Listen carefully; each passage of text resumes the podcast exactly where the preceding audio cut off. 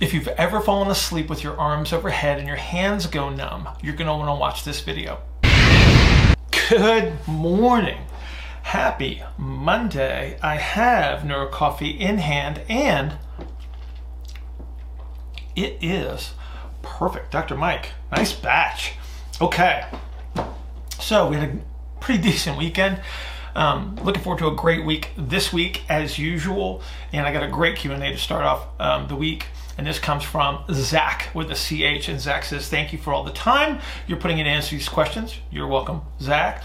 I was hoping that you could speak of the potential causes of thoracic outlet syndrome as it pertains to your model when thinking about how it was taught in school, I think about the different sites of compression, and he mentioned scalenes, costoclavicular, and pecs, um, but would be curious to hear about some of the underlying mechanisms you feel are responsible for symptoms and subsequent treatment strategies. Thank you so much. Zach, this is a great question because it, it applies to a lot of people so thoracic outlet syndrome symptoms, um, typically pain, numbness in your arm, some neck stuff. You're gonna have some some tissue sensitivity in in the pec or, or, or neck region.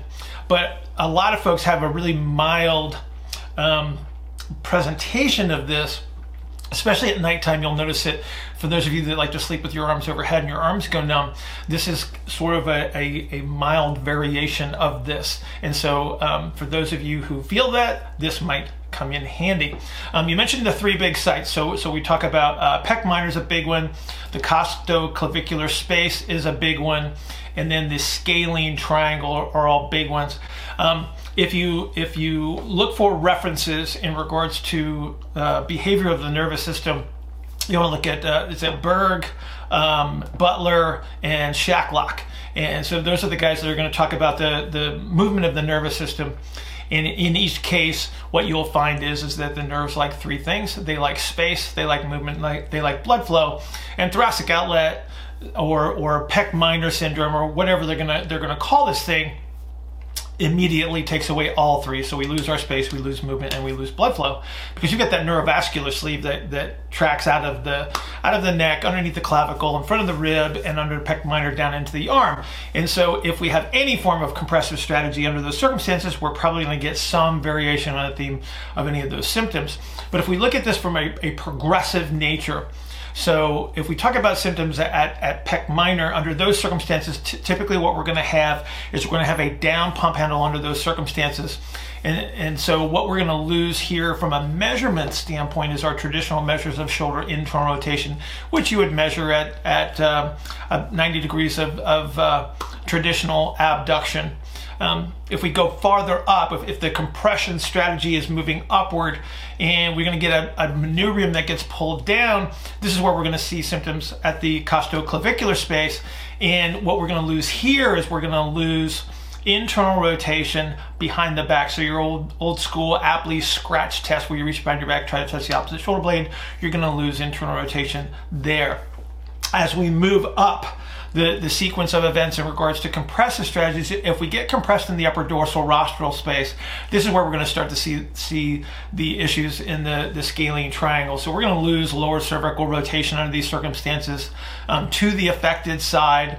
Um, you're going to get some some pain with rotation away from the affected side as well. You might get cervicogenic headaches, um, you're typically going to have some, some symptoms that are well above the clavicle under those circumstances. So again, your traditional tests are going to be cervical rotation um, as well as the traditional abduction external rotation test, which looks like that, that, that doorway stretch, which we'll talk about here in just a second. But but what we may not lose, and, and this is kind of an important thing to pay attention to, is we may not lose our early uh, flexion range of motion um, because we may not be looking at end game strategies because what we what we probably see under these circumstances more often than not is anything that's dorsal rostral or sternal and above being the primary uh, influences in, in regards to the to the compression. Now, let's talk about traditional strategy first um, under many circumstances so that the stretch and strengthen um, model that, that many will default to for some unknown reason um, may actually work uh, occasionally, but it's kind of iffy. And I think it's even iffy in the research when you when you look at it. So you look at something like the traditional pec doorway stretch, like I mentioned just a minute ago. Um, under those circumstances, you're trying to to influence a concentrically oriented muscle by yanking on it. So you might get a yielding strategy out of that and get some maybe some temporary symptomatic relief if you can if you can hit a breath under the right circumstances. So if I had like a down pump handle, but I don't have dorsal rostral compression yet, that position actually might bring the pump handle up if I take a breath at the right time, and then I actually do favorably influence symptoms. But if I have dorsal rostral compression at the same time, then um, it's going to be an exercise in futility. This is also a situation where I wouldn't want to use like like the traditional lower trapezius strengthening or scapular muscle strengthening because all I'm doing is reinforcing the compressive strategy A to P, and I'm really not going to impact symptoms. In fact, you're probably going to produce symptoms during the treatment in, in and of itself. So what we really want to do here, uh, Zach, is we want to start to create expansion um, from, from the bottom up. So the lungs fill from the bottom up. So let's think along those lines as far as strategy is concerned. How we're going to approach this from narrows to wides is not a whole lot different. It's just going to be where we, are going to we're going to start our influence. So if I'm talking about a wide ISA, I'm going to start with dorsal rostral expansion as my primary primary target. And under these circumstances, we've got any number of activities that we're going to utilize to try to expand that, that dorsal rostral space. Um, because of, of where we're trying to influence this, because of the influence of, of shoulder girdle position, I'm going to stay below that 90 degree level of, of sh traditional shoulder flexion to start so I can drive the expansion posteriorly and then again work my way up.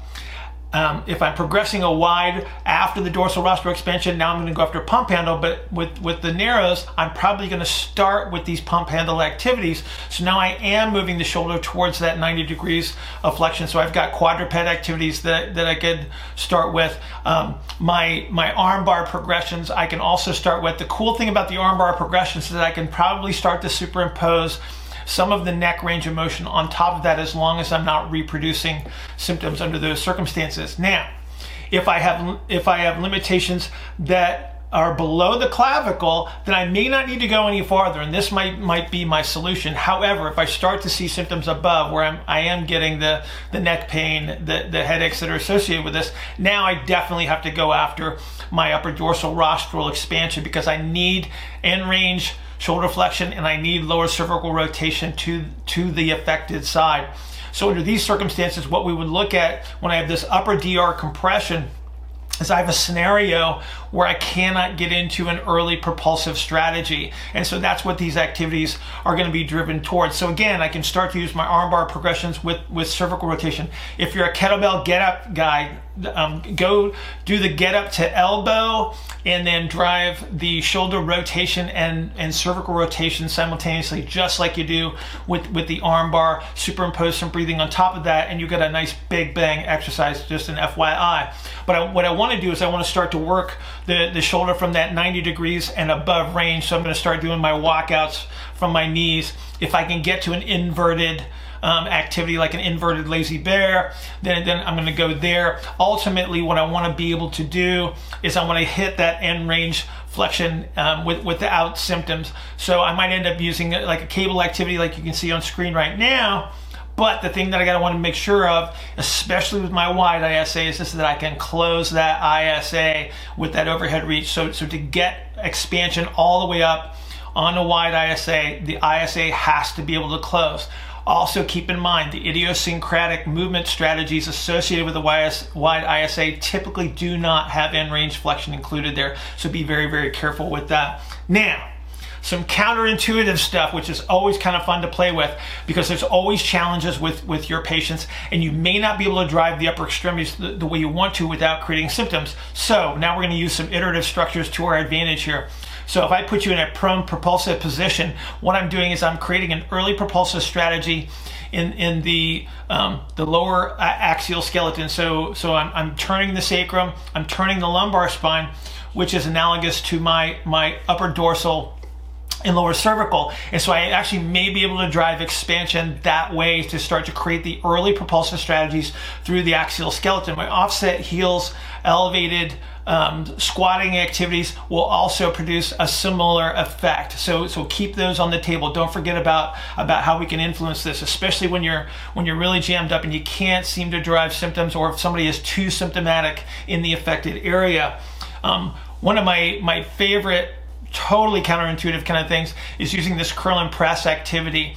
The thing you want to make sure of is that you're doing the curl and the press on the asymptomatic side because what I'm actually doing is I'm pressing that dumbbell overhead and turning my head away is I'm intentionally creating a compressive strategy in the in the upper dorsal and lower cervical region on the pressing side, but in return I get expansion and I get rotation to the opposite side. So that's going to actually help alleviate some of the symptoms above the, the, the, clavicle. So this would be much like if you go back to the reverse hyper uh, video that we did a little while back, how we used the single leg reverse hyper to create some of the turning through the sacrum. We're doing the exact same thing in the dorsal rostral and lower cervical um, space there. So um, Zach, great question. I think it's going to help a lot of people. Truly appreciate you.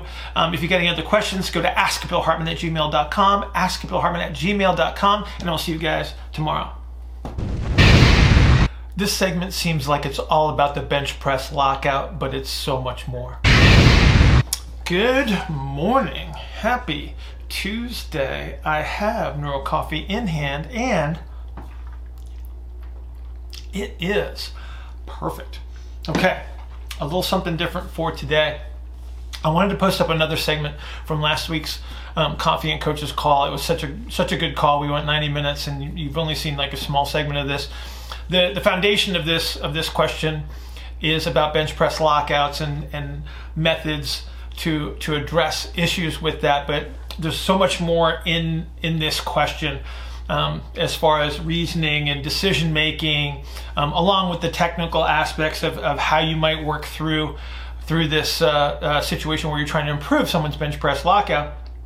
So thanks to Manuel for this question to lead us into it. And so let's just go right into the, the uh, segment from the call. Bill, I have a question about one of your videos. Okay. If any, uh, unless uh, somebody else has a question. Are you, gonna, are, you, are you gonna make me go back and watch one or something? No, no. Okay. No, I, I can describe it. No, it's a, um, it was a, is a demo video about uh, improving your bench press lockout.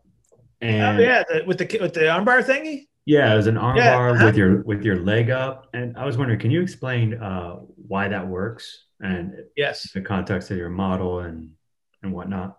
I mean, I can understand, you know, just locking out and having something there and rotating, but you had your you were lying, you had your leg up and you were breathing in a certain way, and so if you could yeah. go into that, that'd be great. So, exhalation, internal rotation, pronation, all that stuff, okay, is is force producing Mm. Okay. And, and so what, what you were looking at is the coordinative effect of that.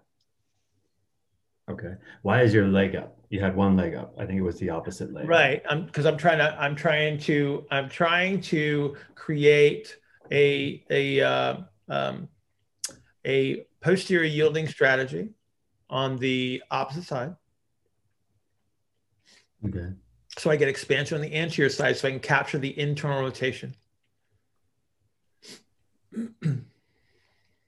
Because I believe I was turning the kettlebell inward. Am I correct? Right. right. It was in rotation. Yeah. Mm-hmm. Right. So I have to have, so if I, I have to have concentric orientation posteriorly. So I'm at 90 degrees of, of, of shoulder elevation, which would put the scap in an upwardly rotated position. Okay but I, I, need concentric orientation there so I can create a, enough expansion anteriorly as I internally rotate so I can internally rotate under that circumstance. So I can coordinate internal rotation with pronation, right? And the exhaled strategy. Mm-hmm. Okay. The lockout, the lockout, it tends to be like an elbow-ish kind of a concept, right? Yeah. And, yeah. and so in that case, would you also do some supplementary tricep work? Uh, Why? Some direct arm work or? Why? Or uh, bench press lockouts? like uh, with the off a board or off. So, what would be most specific to to training your lockout? Uh, doing like rack lockouts or something like that, or or off a board. So, so the, so you're looking at one exercise, and then you just gave me five different options of of the potential uh, uh, utility, right? Mm. Yeah. So, which one's right?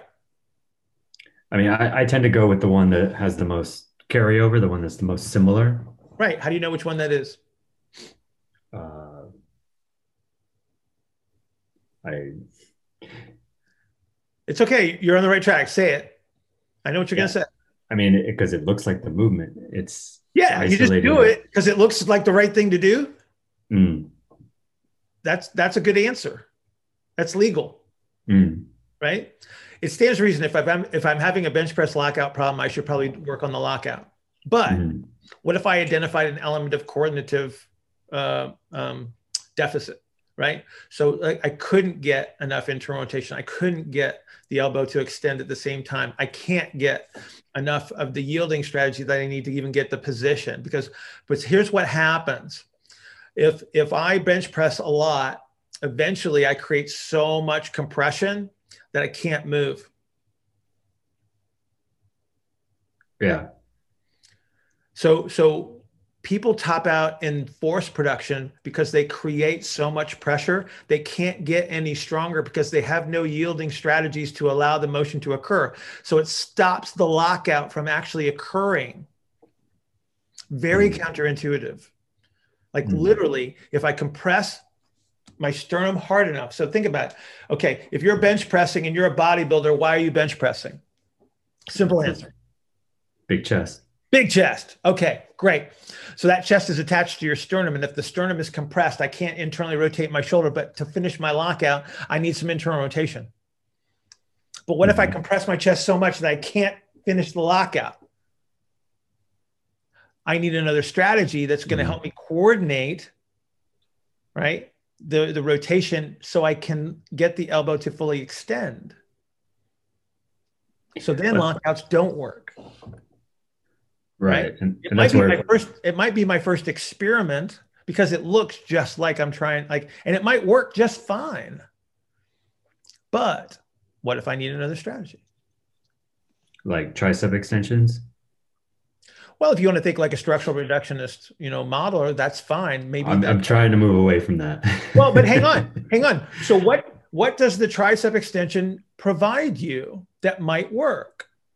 It's not a bench press. So I get less compressive strategy here, and now I can access internal rotation of the shoulder and the lockout, right? Okay.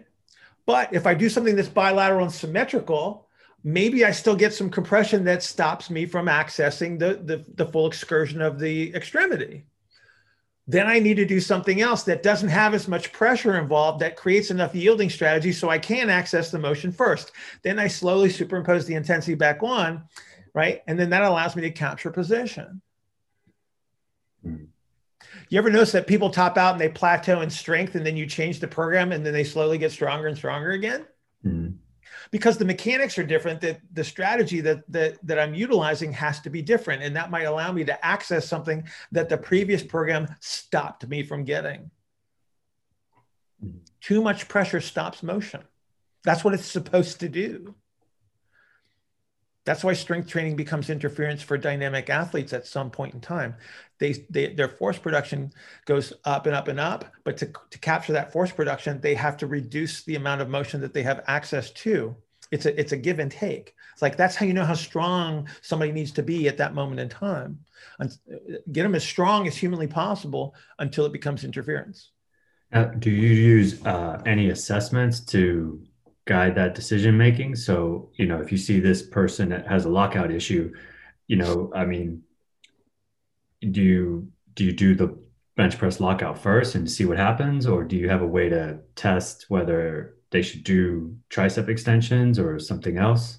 what what would you do like like what's the first logical step Yeah, I, I would do. I would just do the lockouts and see Yeah. see I mean, what happens. that is the most logical thing to do because it is it is the most specific. It's the easiest thing to to do from from a, an experimental standpoint and it doesn't require a tremendous amount of of process. It's like hey let's work on that lockout. Now let me offer you this. So you, you do the lockout thingy and it's not going. Like like it doesn't help. Like they can't access the position right? Because you know what i need at the end. I need i need an element of internal rotation. I need an element of yielding strategy to allow that to happen. I need to be able to extend fully extend the elbow in a pronated position right? What if i can't do that? That means i don't have access to that range of motion. There's too much pressure okay that to allow that motion to occur. This is your first call. So concentric orientation creates pressure. Okay. Pressure in certain places limits motion because that's what it's supposed to do. Right. Mm-hmm. So once again, it's like, okay, so I might have too much load in a certain place that does not allow the motion to occur. If I can't capture the rotation in the shoulder, I need to find an activity that's going to allow that to happen so I can get the lockout. And then you work backwards towards the primary movement. So if somebody walks into your gym and has this issue, I mean, uh, would you would you first would you look at their ISA? Would you measure that first and then go from there, or would you just still just go with the lockouts? Well, do you understand what I understand? What do you mean? No, you're older you than me. You know what I know. I'm just asking. Maybe you. No, I don't. I don't know okay. what you know. Right. So, so, so we can't really talk about my process too much now, can we? Uh, how valuable? Hang on. How valuable to you is the information you just asked me about? So, so, so, how valuable to you is an ISA? Um, I mean, it's that just the the whole concept of ISA and breathing. I think it's been really interesting, and I'm exploring it more so that to see if I can expand my toolbox and also okay. how I go about uh, addressing things that I see in the weightlifting hall. Gotcha. So, so if we're talking about a bench press lockout, okay, high force, high force, what would be your expectation that would be a favorable representation of an ISA for somebody that has to produce high force, strong exhalation, strong exhalation, right? Concentric orientation, internal rotation. What would be your expectation that I should see in an optimal situation for that level of performance? Do you know? Uh, it should be a wide ISA. Damn straight. Okay. Think you can spot that one from across the room? I think so. I would expect somebody that's really broad. And- yeah, exactly. Okay. So do I have that? Good. Step one, I know I've got somebody that's got a potential for high force production or, or a good exhalation strategy at least, right? Now, I put him under the bar. We're doing lockouts, and he can't get his elbows to lock out. Okay. He can't do it. He can't do it. All right. What, what does that tell you in regards to the position that is required to access the lockout? Knowing now that you need internal rotation, pronation to access that. If he can't lock his elbows out, what's the limiting factor? I mean, again, I would just think it would be the triceps, but you know, like you said, it could be Position. it could be ro- internal rotation. I'm not taught So say again. Say uh, last uh, It could be internal rotation. He doesn't have enough internal rotation. So it's not really a triceps weakness now, is it? So if I train the bejesus out of triceps, maybe I accidentally get the internal rotation, right? But if I chase a muscle problem for a positional issue, right, I might be barking up the wrong tree. I might use the wrong strategy. Under certain circumstances, under certain circumstances, I might accidentally do the right thing by chasing a muscle. But if I look at this conceptually and I say, okay, what elements are required for me to access that elbow extension? shoulder internal rotation and pronation. If I see somebody that can't lock out, that means they're they're like literally they're either producing too much pressure too much force that I can't extend the elbow and finish, right? So I got to figure out a way for me to access the position. And so now I have this reductionist strategy where I go, the most specific thing didn't work. What's the next thing that I would do? So if you say chase triceps, and let's just say that you do an inverted um, EZ bar tricep extension, right? And they get extension in that position. You just did it right, the right thing. You see it?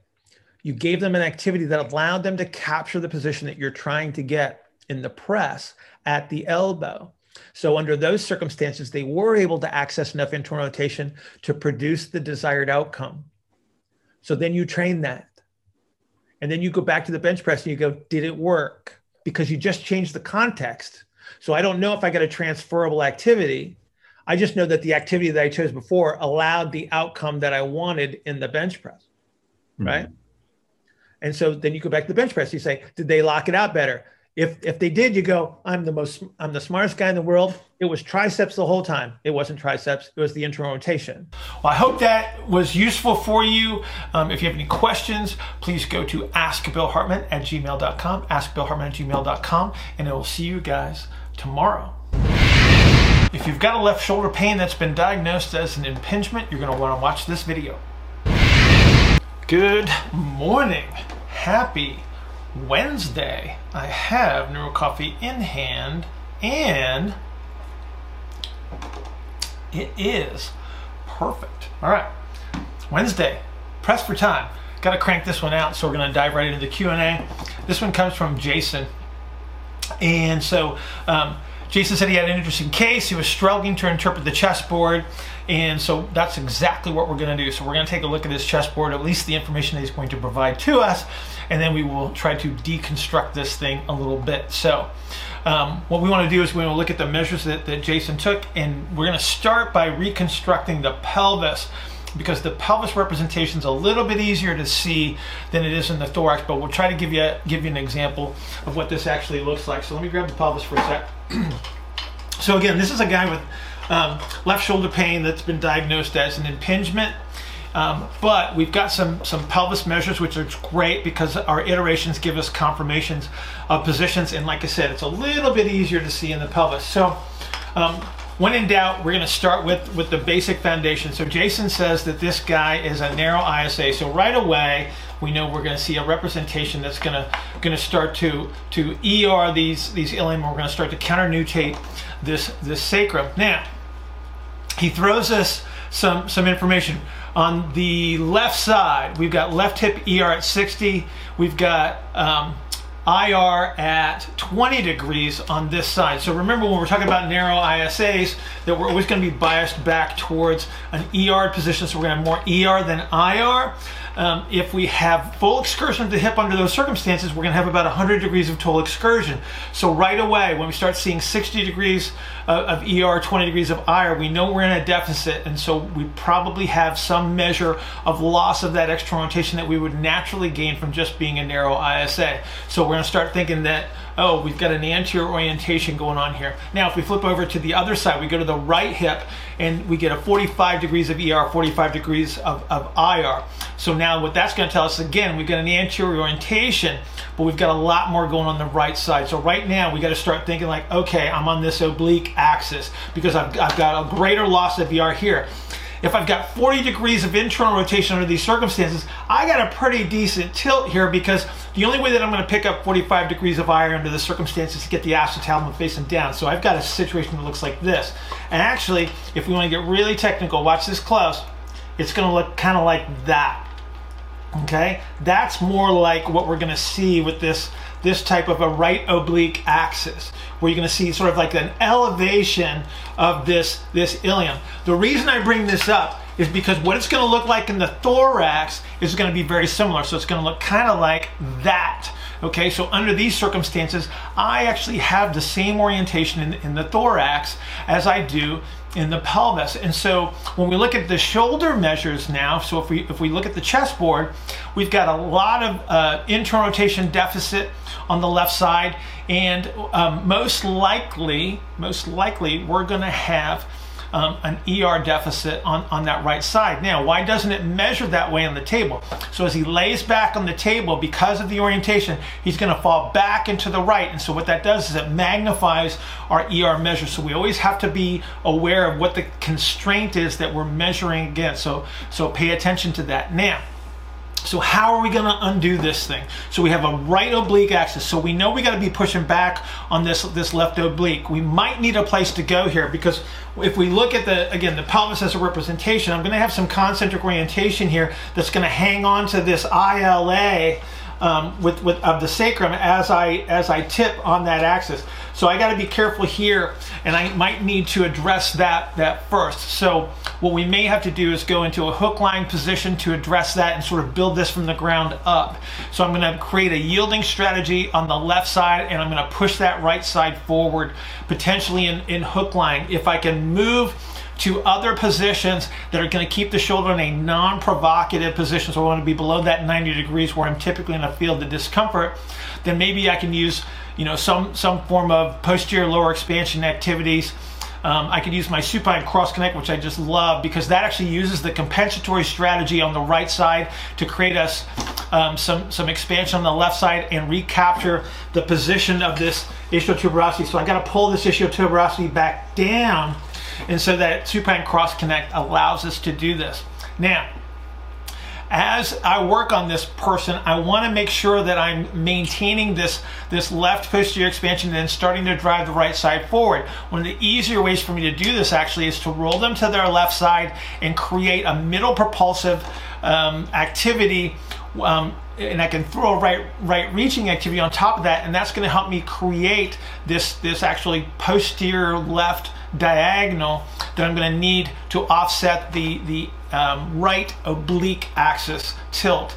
This can eventually become um, a right armbar activity, um, but again, I want to start in these non-provocative positions to start. If I still can't get the shoulder to where I want it to go, um, if you look at uh, the, uh, the, the chessboard, we did have access to about 90 degrees of shoulder flexion. So I actually start to create this middle propulsive strategy in a prone activity um, by driving it from the pelvis upwards. So again, I'm going to get my, my left turn. I'm pushing with the right, right lower extremity to help create that, that right oblique axis. As I'm working through this middle propulsive range, I can do an offset push-up, which creates a very, very similar uh, representation as it would to, to the high-low press. But I, again, I'm moving closer and closer to that 90 degrees of shoulder elevation. So again, um, as to when you're going to implement this, it's going to depend on, on where the symptoms are and how much shoulder flexion that you're gaining. Um, this can actually um, be done in the gym to some degree as well. So I can use my old school triceps kickback. If I use my left arm support as I kick the dumbbell back in this triceps activity, what I'm actually doing is I'm compressing that right scapula against the thorax, which is again, my, my turn back and to the left on the oblique axis. Eventually, of course, I want to get you standing up, so I got to account for that. Um, I love my chops under these circumstances. I can start in a staggered stance. I might be able to do this right away. I can make it kind of look like a triceps activity at first so I don't take the shoulder into that provocative position, but I'm going to create the, the, the posterior left oblique shift by pushing through that right foot, and eventually I just expand outward in my chopping activities. I turn that into more of like a, like a side split or a side split squat. Um, and then ultimately what I want to be able to do is I want to get my, my arm above shoulder level. So this is going to progress to a landmine situation. Um, so um, what I want to do here is probably start with my right arm. I, again, it's going to help me create this, this backward left oblique um, axis position that I'm trying to drive to offset the, the right anterior oblique. Um, so, uh, um, Jason, I hope that gives you a, a couple of ideas um, to work with, at least to get you started. Um, and for all of you that might be dealing with this, this same issue, what you got here is a left compressive strategy, anterior and posterior. And so this is going to be one of the easier ways for you to address these kind of things. Hope that's helpful. I apologize for being rushed today, but I am short on time. Everybody have a great Wednesday. Remember coffee and coaches conference call tomorrow morning, 6 a.m. Hope to see you there. Have a great day, and I'll see you tomorrow. Happy Thursday. I have Neuro Coffee in hand and it is perfect. I have a question. Okay. No one minds. Uh, so, in regards to um, early versus late propulsion, um, my impression is posteriorly on the hip, it's concentric yielding for both of them.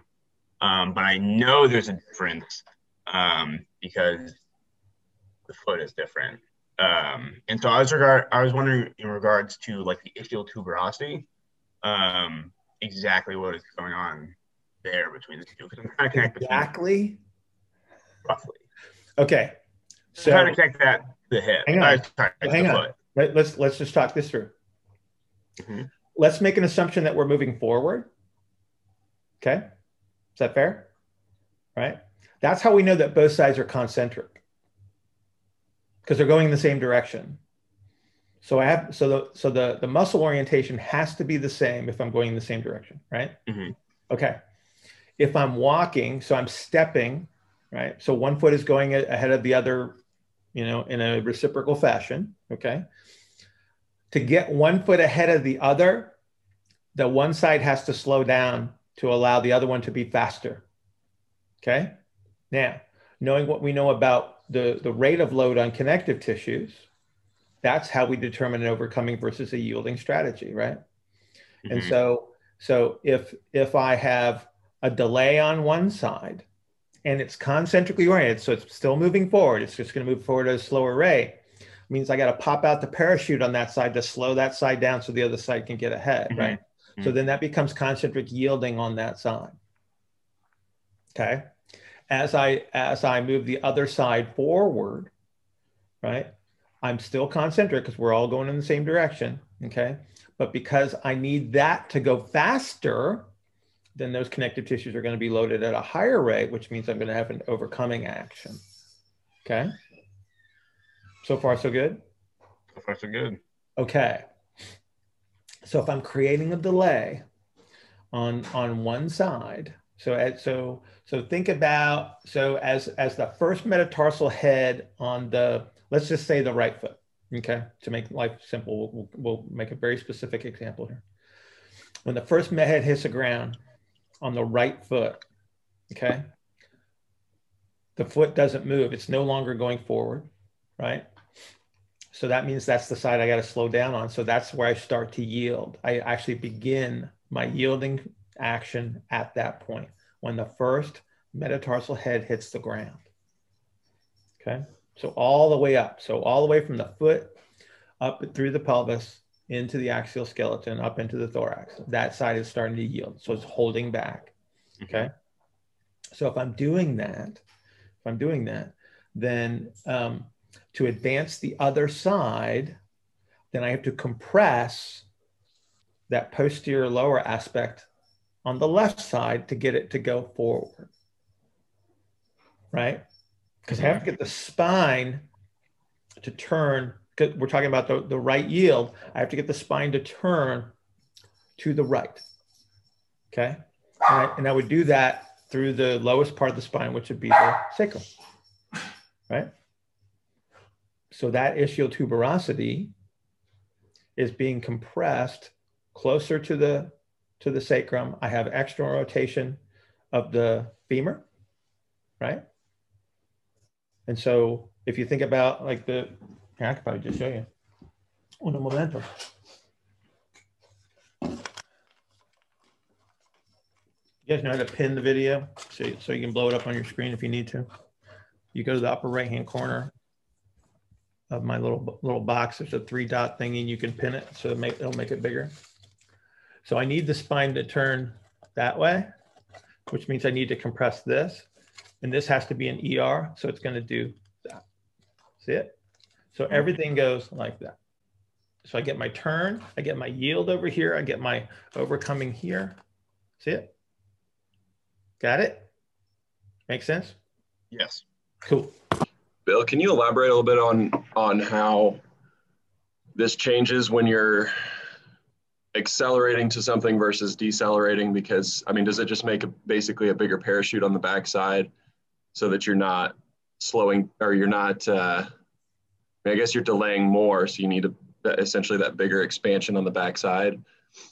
Okay, so, ooh, I don't like that feedback. Um, if so, you're talking about like if I was running forward and I had to like come to a stop or change directions. Right, like sports, are, it's all well and good to analyze this Gotcha. straight line, hundred meter Gotcha. dash, but Yeah. Okay. Do I need to stop my forward movement? eventually, if you're going to change direction, yeah, Okay. If I'm going to come to a stop, if I'm so if I'm running forward and I wanted to run backward, right? or I- even if yeah, if you just wanted to come to a stop. Okay, so if I got to come to a stop, what what what movement do I need? ER or IR? if you want to come to a stop. If you Yes, sir. decelerate, you're going to need ER. Oh, really? If I'm going to stop What's what movement stops motion? IR Yeah. or ER? IR. Thank you. So why do you lower your center of gravity when you when you come to a stop or change direction? So you can put force into the ground. So I can capture a position of internal rotation, right? Then I can put force into the ground. If I try to put force into the ground in an ER position, I have a sprained ankle, Mhm. right? So so so now think about what what you're asking me. So we step into it. There's a de- there's certainly a delay when I first make my initial contact. So so I make my initial contact with the ground to decelerate, change direction, or whatever it might be. Same process that I was just talking about about creating the delay strategy, right? So I will be in an early propulsive strategy. However, if I'm going to come to a stop, the amount of force that I have to apply to the ground is radically different from me just stepping over with the other foot and continuing to walk, which means that, that now I'm going to. So remember when I flip flop the mechanics from standing bipedal to quadruped? hmm So now I just flip flop my mechanics because I'm, I'm bending the hip more. I'm lowering my center of gravity like a squat. And now I got to now I got to produce more force into the ground in internal rotation. So That not only sense. did I have to initiate the delay with an early propulsive strategy, I got to get to mid max propulsion to stop, which is max IR into the ground, right? Yep. So my foot position is going to be different. I'm going to have a, I'm going to get all the way to max P probably, right? If depending on how fast I'm going, hmm right? And and th- so does that make sense? Yeah. Okay, so where's the parent? So if I'm lowering my center of gravity, if I'm going to like cut, change direction, or just pure pure deceleration into the ground, where's the parachute now? So in early propulsion, I have a counternutated sacrum on an ER ilium, right? That's where the parachute is. That's where I slow down. That's the expansion. As I lower my center of gravity and try to come to a complete stop and jam force into the ground, where's the parachute now? It's going to be lower posterior. Absolutely. So now I actually flip flop the position of my sacrum. I flip flop the position of the ilium because I have to create that that much stronger expansion in the in the posterior outlet of the pelvis. Otherwise, I can't stop. So yeah, so it's not a bigger parachute. It's just where where is it Where's basically? the parachute? That is correct. Absolutely. based on kind of what you were talking about earlier and that not that it's trial and error but in the sake of nate and i think more so even for borbala in the sake of myself i'm just trying to figure out and piece some of this stuff together of like okay what do the shapes look like what do i need to do to alter those shapes um, in some ways it feels like i'm just playing with my clients and i don't know that they would necessarily want that not that Why not? I don't know. I, I guess I'm ex- I'm I'm placing more expectation that they're putting expectation on me. Right. that They, want think to see know. change there, and they're identifying something as progress. And if they're not seeing that, Right. or I'm not actually communicating that I don't actually know what I'm doing fully well. Hey Grace, can I let you know a secret? Sure, I don't know what I'm doing either. that's not true though. It is true. It's relative, Grace. Dunning It is true. Okay. So so here's the deal. um, you've been you've been working three years? Yeah, Okay. So I'm I have 10 times the experience. ouch. Doesn't mean you don't know anything. It just means that my ability to to shift the probabilities in my favor is better. That's it. That's it. So 86% of the time. Okay. Yeah. I'm I'm I'm more likely to have the outcome that I want. Right. Okay. You don't have that percentage yet. Yes. Okay. Do you think do you think that I experiment with my clients? Yes. Absolutely, I do. Because I don't know what the answer is going to be. This is one of the things that people have to get have to get comfortable with. So this is a byproduct of working in the complex domain. So the complex domain means that there is a cause and effect. We just don't know what it is, and we can sometimes figure that out after the fact. That's why I always say test figure out what you're looking at from your perspective and then do something safe and then see what happens because I don't know what the see what happens is. Sure. Okay. You don't either. That's that is a byproduct of working in complexity. Because I don't know what I don't know what anyone's experience is up to the point that they start working with me. It's like they've lived a life, they have perceptions, they have beliefs, they have behaviors, right? I have no idea how that's going to influence the outcome. If somebody doesn't like the color of my room, I'll fail. I might not know it's the color of my room ever. But what if it's that? Sure. Right? Because I don't know. Trial and error exists because it's very scientific. Right? What you're going to do over time, though, is instead of having like only two possibilities of influence, you're going to say, I have 12 possibilities of influence. My experience tells me that these three over here are more likely to get the outcome that, that I want. But what if those three don't work? Then I've got nine other possibilities that I might be able to influence that I can slowly superimpose and say, I'm going to do this one and see what happens. And I go back and I wait and I go, oh, that's exactly what I wanted. I'm going to do more of that. Okay.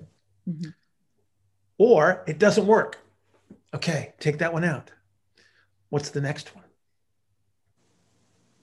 It doesn't mean you don't see. That's when you know what you're doing. See, that's the thing that people don't don't grasp. It's it's, it's like it's like that's how you work with with a complex system. Is is that I'm narrowing probabilities and I have to try to understand as many possible influences as I can.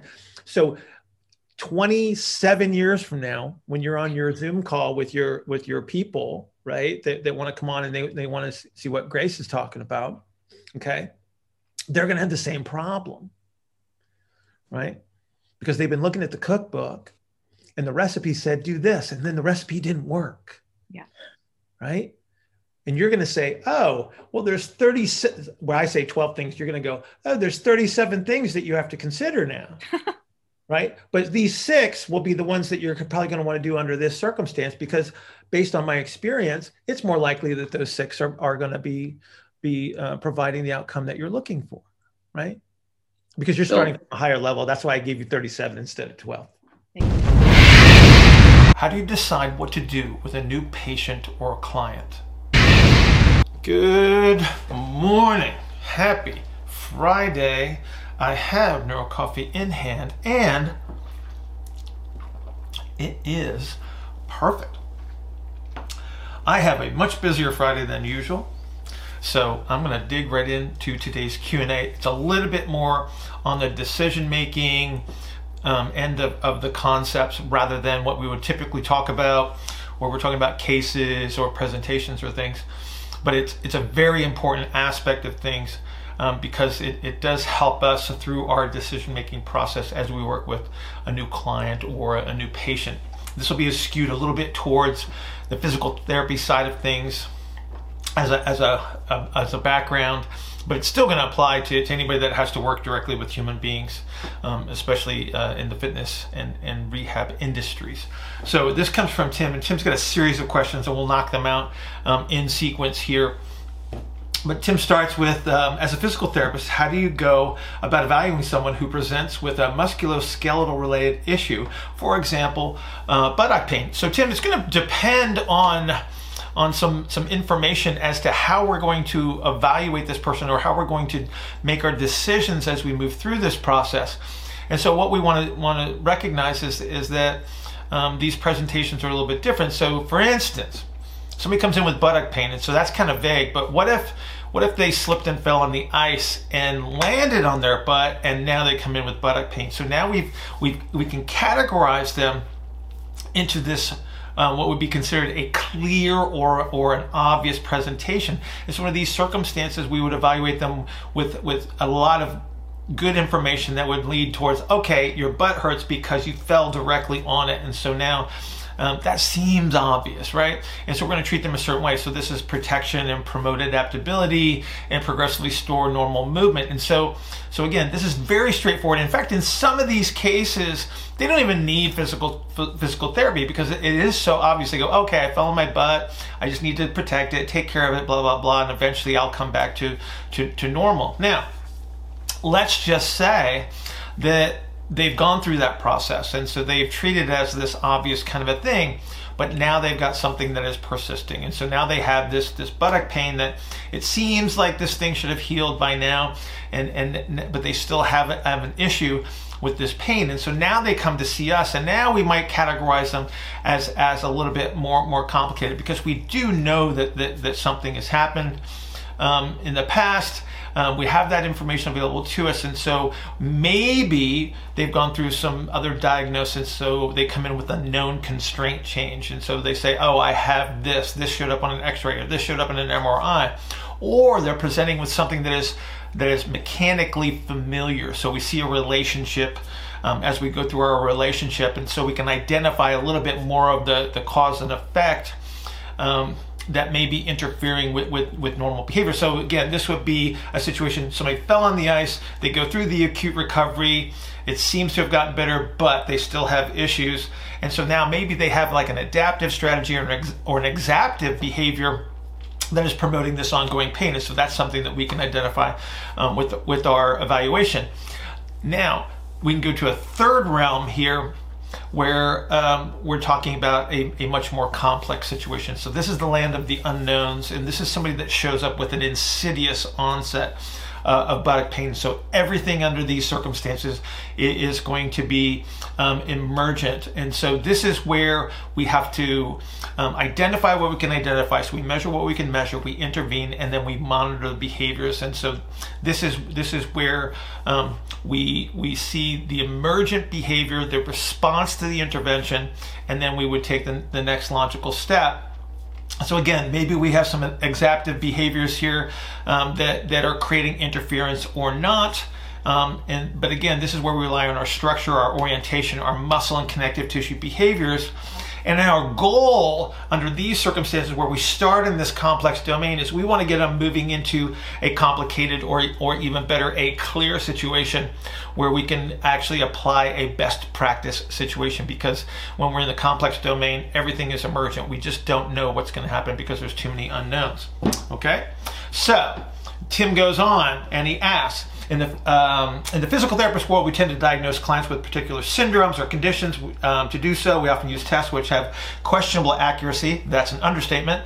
Um, or clusters of tests to reduce the likelihood of false positives. Using your model, do you solely rely on a battery of table tests to establish whether someone is in a concentric or eccentric orientation? And not focus on identifying specific signs or symptoms which would be correlated with specific musculoskeletal presentations as commonly taught in PT school. Um, and then he says, do you try to differentiate differentiate uh, pathology. So, Tim, I'm 30 years removed from physical therapy school. I would hazard to guess there's very little that I do um, that is left over from that, um, other than um, working with humans. so, technically speaking, I do not try to identify uh, pathologies, but my model does it for me. So, for instance, as I test and I intervene and I remeasure these behaviors that emerge, um, because of the iterative nature of, of the movement system, I have a series of checks and balances that allow me to identify these little outlier measurements. And so if I see interference, um, that might be representative of a, of a constraint change or an exaptive behavior, um, again, we will try to intervene to make that change. But a lot of times, um, when we're when we're shooting for this, sorry, that's my little alarm that went off. Um, so a lot of times, as we're shooting for this, um, we we might have some some form of interference that we can identify as a as a constraint change or as you would indicate a, a pathology. Um, so again, if I have a true pathology, that inconsistency shows up. So, for instance, if I have, um, I look at shoulder and hip hip range of motion measures, and, and so they should mirror one another um, because of the iterative nature of the, of the movement system. And so, if I have one me- measurement in the shoulder that is unchangeable and symptoms persist, um, then I might find that I do have a constraint problem. So I would need to send people out for more tests. So if we go back to your buttock pain example, um, let's just say that that um, we had our person that fell. They go through the acute phase. We move them through through the process. We look at them from a complexity standpoint, and we find that something is unchangeable. And so now we say, oh, I might have a synovial joint that can no longer behave normally. I got to send you out for more tests. And so they we send them back to the doctor or however your referral system would work wherever you work. Okay. Um, Tim goes on. This is another another question. So patients seem to seek a diagnosis or want to know what's wrong with them. What narrative do you do you use to not overwhelm them with the complexity of your model? Well, first and foremost, Tim, my model is actually quite simple once you get to, to using it. But the, the thing that you want to recognize is, is first and foremost is don't speak therapist, speak patient they don't really need to know my model. In fact, they already come to me with a model in their head. So one of the elements of the, of the subjective is to determine what their concerns are. And as you do so, they're going to provide you with, with a series of beliefs or what their reality may be. And unfortunately, in many cases, because they can go consult Dr. Google, um, they're going to distort reality to worst case scenarios um, based on the information that they think that they understand. So you become the one that has to reorient them to reality and hopefully avoid that concept of catastrophization that, that many people run into. I don't think that they seek a diagnosis per se. What they seek is understanding and they want to know that they're going to be safe. So calling something a diagnosis tends to put it into this clear, obvious category for a lot of people from a thought standpoint. And that's comforting because obviously if it's clear and obvious, then there's a way to get rid of it or a way, way to, to resolve the, the, the problem. The goal then is to explain what the possible outcomes may be and how your findings and interventions may actually influence all of these, these possible outcomes. So again, um, I've actually had situations where people will come in and and we, we kind of chuckle about this, but they, they may have sprained their ankle and they might be 40 years old. They've never done anything physical in their life. They've never had a painful situation, so they don't know that the ankle sprains actually resolve and you can you can walk normally again. And and so in in that situation, their reality was it's like I've never felt this before. What does it mean? I don't understand it. And we give them that understanding, and we can immediately put them at ease, saying, "Oh yeah, this thing usually resolves in about six to eight weeks, and and in many cases you go back to normal life and you'll forget about it." So again, keeping them safe and maintaining a continuous narrative as you go through the process is very comforting for them. Um, so we'll do this with with um, um, how you execute and provide instructions. So whenever possible, you have them, you give them a situation of uh, cues to provide internal awareness or, or um, an external reference so they can have an element of control and that provides them an element of, of that sense of, of safety as you go through the process and you just keep them aware of what's happening. And so again, Tim, I, I think that you've got a lot of great questions here.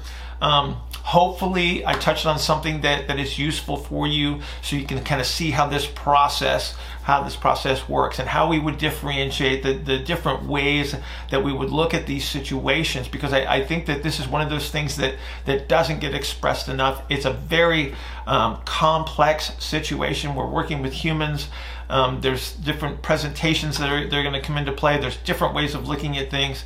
But again, th- this is where falling back on, on a, an effective model, useful heuristics, good rules of thumb, um, because we're working in so many possible unknown situations that, that um, I, I, think that the, the decision making process and process in general, as you're working through these situations is so important. So Tim, thanks for the question. If you guys have any other questions, go to askbillhartman at gmail.com, askbillhartman at gmail.com, and I will see you guys next week.